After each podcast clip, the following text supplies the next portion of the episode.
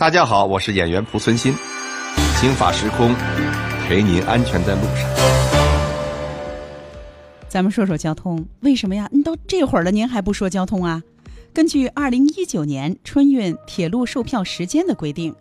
今天到十五号、二月十一号、二月十二号、二月十三号，也就您算这正月初七到初九的火车票，就陆陆续续开始发售了。春运返程火车票。都迎来了购票高峰了，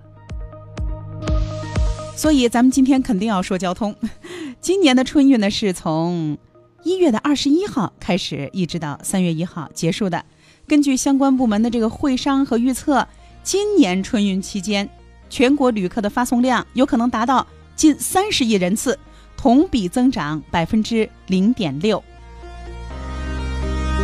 对中国人来说，回家过年那真是一年当中的一个大事儿。回谁家过年，那甚至 都得提前抓阄和商量。因此呢，在春运期间，还是会预计有几亿人要搭乘大巴、火车、高铁和飞机回家。不过呢，长途运输啊，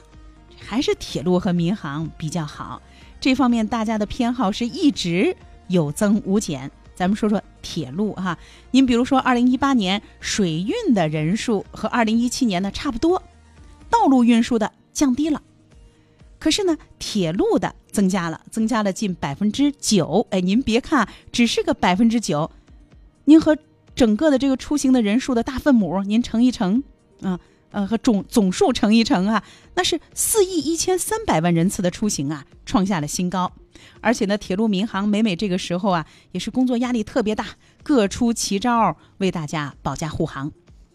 不过呢，就在几天前，全国铁路公安机关开展了一个集中整治霸座、阻拦车门、强行进站等扰乱站车秩序的集中检查。这本来是一个非常。硬性的政法新闻，可是我看了之后啊，却想哭，也不是想哭啊，就是笑不出来，又正襟危坐不起来啊。为什么呢？大家听下面的内容啊，共查处各类违法扰序行为两千八百五十六起，四百五十二人因霸座被行政拘留，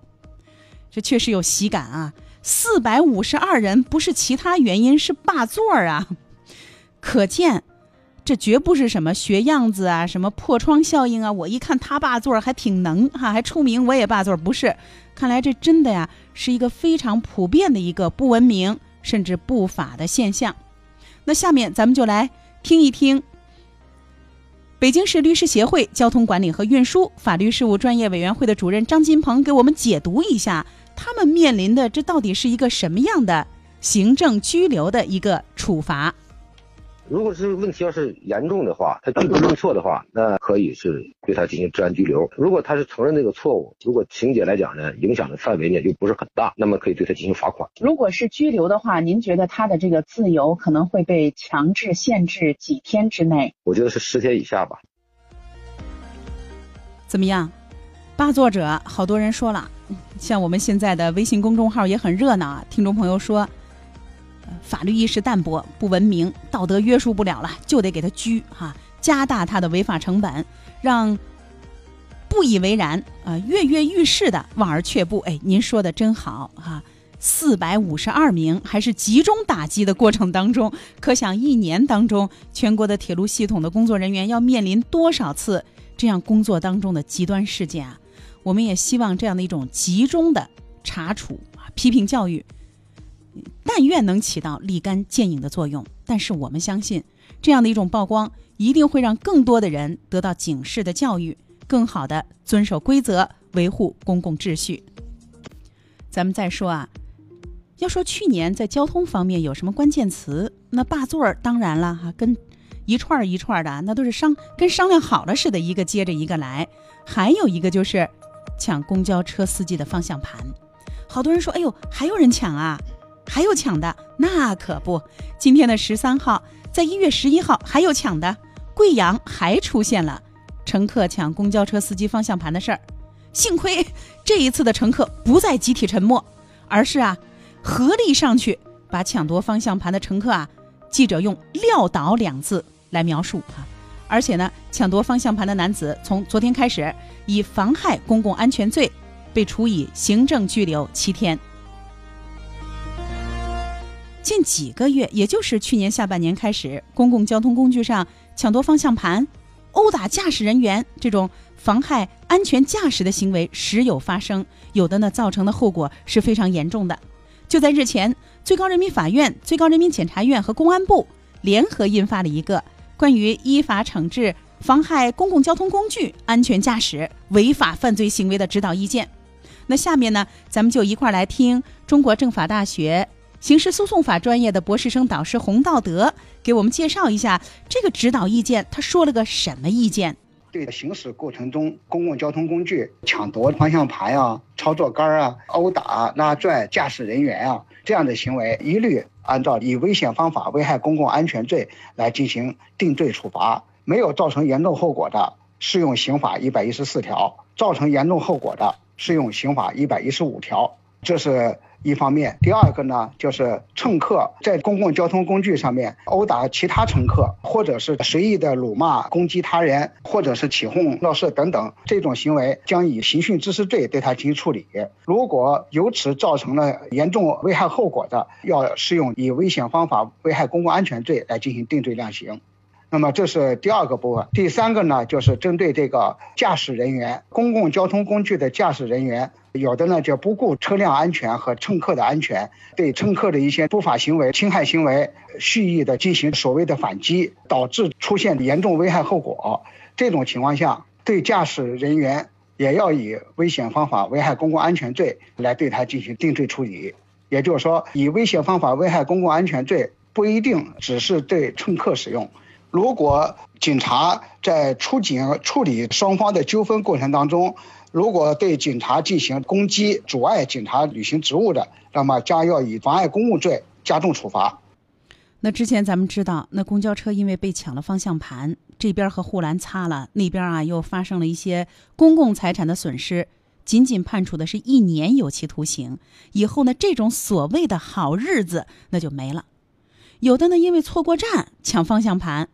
结果呢方向幸亏司机把得很哈，没有发生。二次伤害，但是呢，那在路上啊，也是让周围的车辆倒吸一口凉气啊！眼看着这大公交走 Z 字形，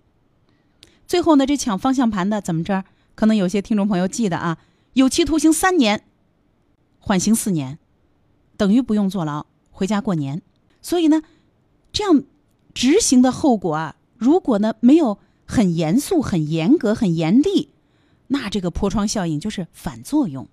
那下面呢，咱们来继续听洪教授给我们介绍这一次意见当中的一些关键内容。从这一系列指导意见当中，我们可以看出来，这个指导意见呢，有一种严格保障公共交通安全的这样一种价值导向。同时，这个条文我们特别要注意，乘客如果被以危险方法危害公共安全罪进行定罪处罚的时候，指导意见特别提出来，即使没有造成严重后果的。一般也不得适用缓刑，什么意思？就是说，乘客在公共交通工具行驶过程当中攻击驾驶人员、抢夺方向盘等等这样的危害行为，一旦发生，首先一定会以危害公共安全罪对他进行处理。同时，不论他是个人具有所谓的什么样的特殊情况，比如说岁数比较大、年老体衰、年少无知啊。或者说个人的文化水平低啊等等，没有任何借口得到法律的宽大处理。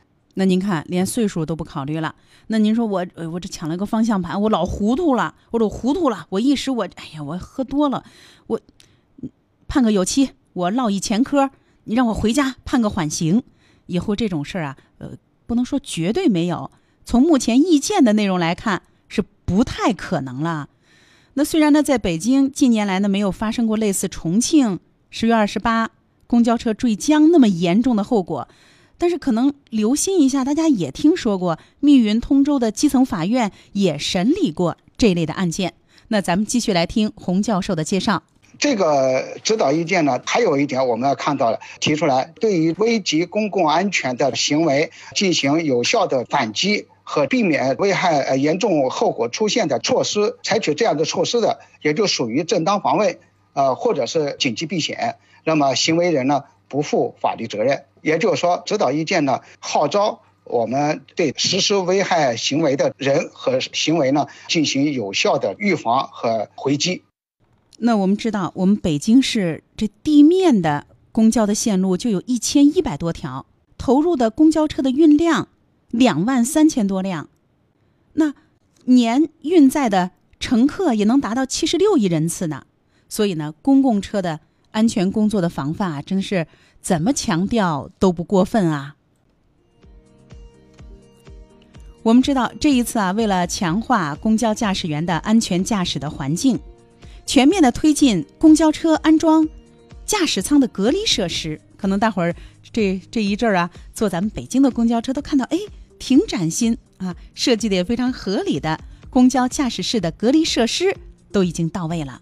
据了解，具备这种驾舱隔离门的车辆，现在已经占到了运营车辆的百分之七十啊。同时呢，还对。一些车辆的结构的限制啊，还有暂时还没条件安这个隔离门的一些老旧车辆，正在研究。这是本市公交相关的工作。有这门当然比没这门强哈。但是我们说呀，这个很多事情的发生，它不是一个巴掌能拍响。当然，我们这么说不是说抢方向的盘人您没错，您错不大，不是，而是说呀，我们如果从本质上想杜绝这种犯罪行为，必须要铲除他的犯罪的这个成因和土壤哈。可能大伙儿这两年呢也发现啊，哎，咱们北京公交车上多了一群人，乘务管理员穿着制服，有的还带一个腰上别一个像摩丝一样的小型的消防灭火器。我觉得有了他们啊，我一上去我觉得特踏实哈。那他怎么就有人老抢方向盘呢？除了啊，就是个人的因素，就是文明素质的问题，咱们怎么样的在这个环境上、犯罪环境上，或者说设备上啊，更好的想想办法。与其批评，不如帮忙搞建设哈。今天呢，我为大家呢请来了一位专门研究这方面工作的法律工作者，他就是北京市律师协会交通管理和运输法律事务专业委员会的副主任魏振胜。魏律师您好，姚博好，听众朋友们下午好。欢迎您，您非常关注交通公共交通的出行的问题啊。是的，那肯定不用说了，就是这些抢方向盘的人，有的人说他们巨婴、自私，就是那种畸形的高自尊啊。我跟你说个话，你没好好的给我回答，或者你忙着开车，你没转脸看我一眼，你就不对，我就要跟你掰扯啊，我就要战胜你。当然了，分析的方法都很多。但是您从您的角度给我们从法律的角度，咱们换个角度来聊。那您觉得为什么会有那些人去抢方向盘？实际上这个问题还是涉及到我们每一个人都会有自己的个性的需求，但这种需求呢，其实是在一种公共的权利和范围内去行使的。当我们自己的个性化的需求根本就去。不考虑其他的人，或者说生活到这个特定的环境当中的一些其他的事，只满足自己，它就会容易出现。所以，包括说我们自己一看，哎呀，这个到站了，然后要跟司机要去聊天，要去问一问，哎，是不是这这下一站到哪呀？哎，这种情况下，司机可能不回答，或者说回答慢一点，那实际上他的这种所谓的个性化的需求呢，得不到合理的一种认为这种保护。有可能它就会形成冲突。实际上说到底，这个问题在我看来还是一个人的内在的一个素质的问题。所以说，我们从人的这种一个小市民如何变成一个公民，那既然是公民，这里面有个“公”字，这个“公”字它最大的特点是什么？公共利益，就是你个性化的个人的需求，实际上呢是纳入在整个相互的协作。相互的支撑、相互的规则当中去行使你个人的这种自由的，所以你个人的自由，如果说不考虑公共的其他人的自由，你比如说经常看见的地铁里面去打电话，对不对？你看在国外的，他有的时候是不允许在地铁里面去打电话的。你看我们现在比比。太不自由了，他们不仅是打电话、吃东西，你自己吃着是很爽的，但是你吃东西那个香味也可能是异味发出来了以后，那其他的人。不管是闻着，或者说有条件反射，或者说闻着以后，所以像这种，实际上呢，我们自己在这个过程当中，实际上更多的还是应该考虑到公共的这个安全意识。是，当我们是个市民的时候，我们考虑的是自己的利益，这也正常。对，这是一种自人自身权益的觉醒，这也是法律的进步。但是您再往前走，公民社会在等着您。公民社会，你就不仅要考虑吃是我的权利，你还得考虑不打扰别人，不影响别人的味觉、视觉和注意力，那也是你的责任啊。对的。那在我们的微信公众号上，也有很多听众朋友参与到我们今天的这个相关的话题当中。但我看大家更多的还都是对抢方向盘人的批评和指责。但是啊，魏律，我觉得这一次两高的这个意见挺严厉的。没错，因为我们知道很多的这个犯罪行为啊，甚至都是可以实行缓刑的，年龄啊、身体状况也都会考虑。哎，你比如说以前我看到过一个案子，有一个老爷子上坟，他不小心啊，他就造成了山林火灾，烧了三座山，造成的损失也很大。最后判下来也是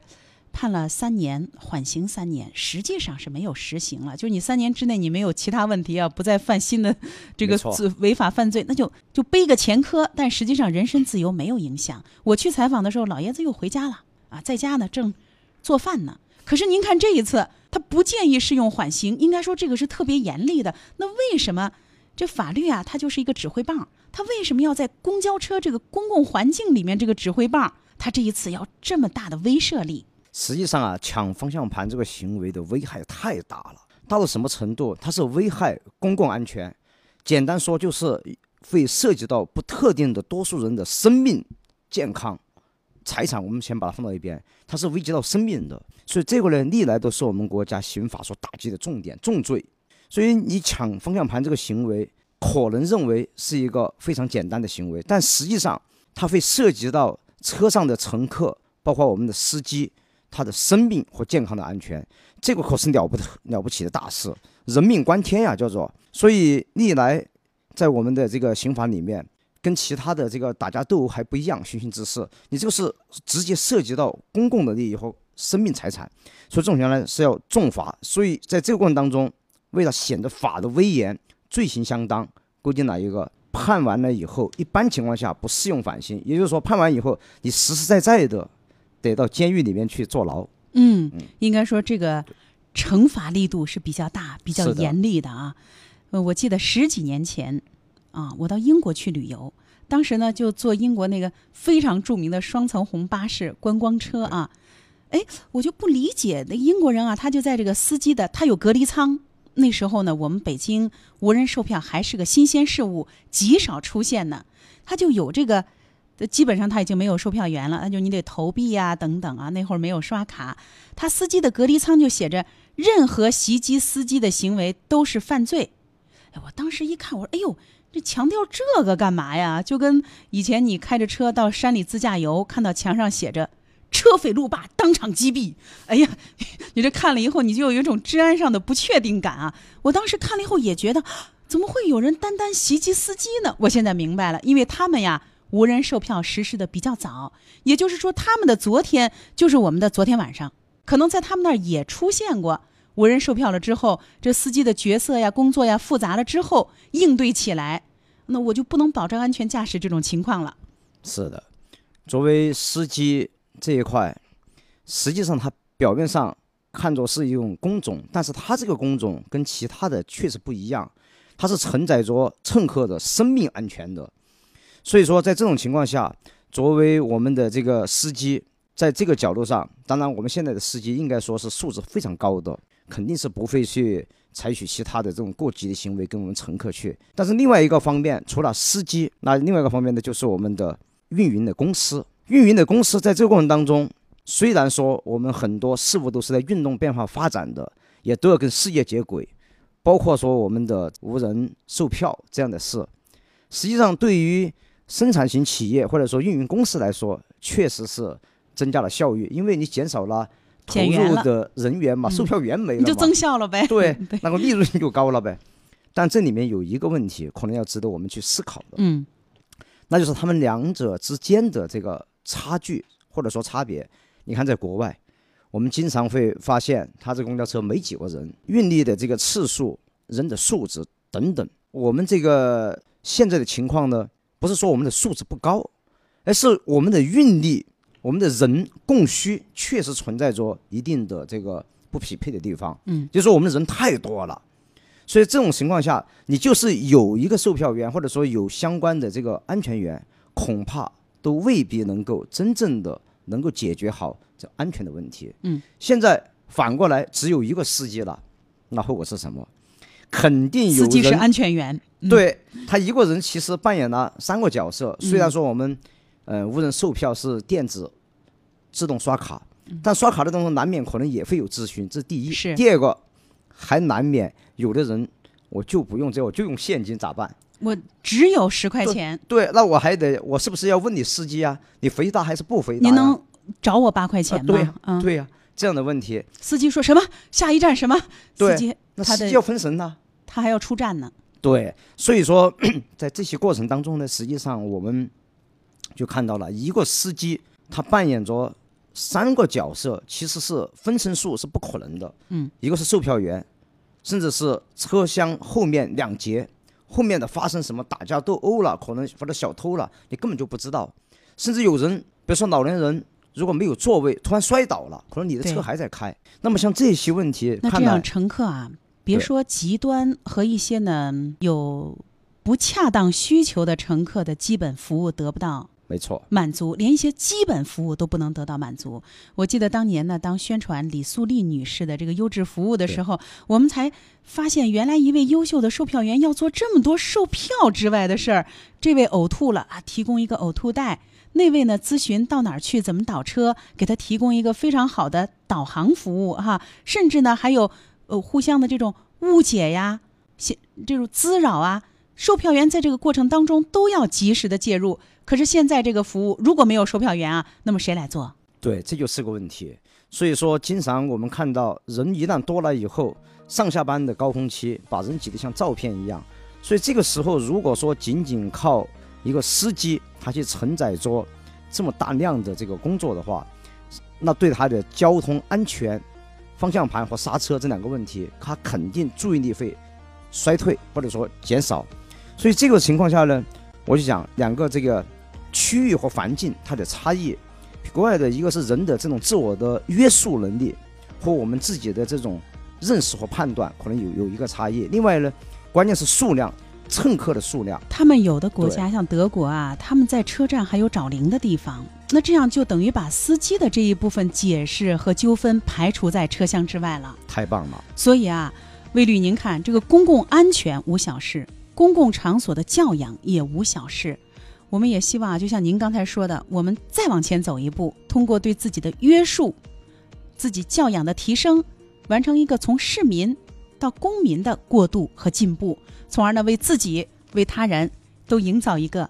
更加安全、文明和舒适的出行环境。我们知道，我们国家的一些大城市是从十五六年前开始呢学习国外的公共交通管理的先进经验，就是无人驾驶。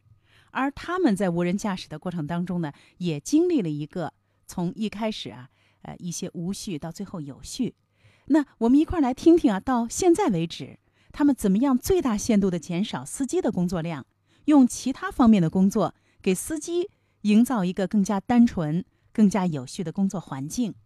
那首先呢，我邀请到的是首都经贸大学专门从事城市公共道路交通安全研究的博士。廖明月老师，咱们一块儿来听听他给我们介绍在加拿大和美国他考察和学习期间对于无人驾驶道路交通安全他的观察。现在来看呢，这种事件在西方国家或者说发达国家它发生的很少。尽管如此啊，我们可以在国外的一些公交车站也看到这样的一些提示标语，比如说袭击公交车司机，你将会触犯什么什么严重的刑法，会受到严重的处罚。我们也能看到啊，美国也好，或者是在加拿大也好啊，我们从公交到这个地铁系统也是同样的，很少会看到这种从站台到隔离的设施。当然，我们有我们的实际情况，我们会安装这种隔离设施。我们减少这种极端事情的发生。那么，在对于公交车，我们安装一些可以隔离司机和乘客的这样的一些隔离设施啊，我相信对于减少这种袭击公交车的行为，保障我们公交车出行的安全是非常必要的。这就是以前我一个专家他曾经说过的，我非常赞同他的话。我们要提高人的素质，或者我们要改变社会的某些环境因素，我们需要很长时间。但是我们如果说加一到沪南，或者说是我们在公交车上加一个隔离设施，我们可以马上能做到，当然需要政府的投入了。这样的话，我们能够更快的达到我们的目标，就是减少事故发生，保护人们的这种生命财产安全。德国的公交车也大量实施无人驾驶，当然了，他们人比较少啊，所以呢，就像呃魏振胜律师说的，人比较少，矛盾也就自然会大大减少。但是他们依然有一些无人驾驶的先进经验，值得咱们去了解。那咱们就一块来听德国国家旅游局的树田女士给我们介绍她在德国对于无人驾驶的公共交通安全管理的一些观察。公交车上边买票的时候，司机是要等所有乘客都买完票，他才会开车。他们的司机是有半个那种隔断的，应该是防护隔断。目前好像没有听说遇到过乘客影响司机驾驶的情况。然后还有一些呢，城市大的地方是有在每个站台会有自助售票机，这样的话就不用司机既当司机又当售票员了。德国公交。站台会非常明显并且清楚地张贴公交车的线路和时刻表，因为德国分周末的时刻表，周六周日的时刻表跟平时工作日时刻表是不太一样的，然后可能会甩一些站，也可能会每一趟车之间间隔时间比较长，所以就是它每个站台会非常明显的用纸张或者电子屏的形式来显示，这样的话，无论是当地的居民还是去旅游的。游客到那儿都能非常清楚的提前了解到车线路以及它每一趟车抵达的时间和经过的。站，然后另外德国还有公交系统的网站，在那个网站上也可以非常清楚的查到这些信息。这样的话可以避免，尤其是游客在公交车进站的时候，一半脚在外边，一半脚在车上，然后探着头问司机说：“哎，这个车到不到这一站呀？”或者说：“你下一趟车几点啊？早班车、晚班车几点到啊？”这些都是可以在站台和网站上看到的。网站上是有英文的，站台的话大部分都是有英文。的，然后另外是一些比较大的城市，它会有电子显示屏嘛，它会显示去往哪个方向的几路车，大概几分钟后到，并且这个车是基本非常守时的啊。那今天的节目到这儿就结束了，感谢您的参与，也感谢听众朋友的收听，欢迎大家继续收听交通广播以下的节目。接下来和您见面的是一路畅通。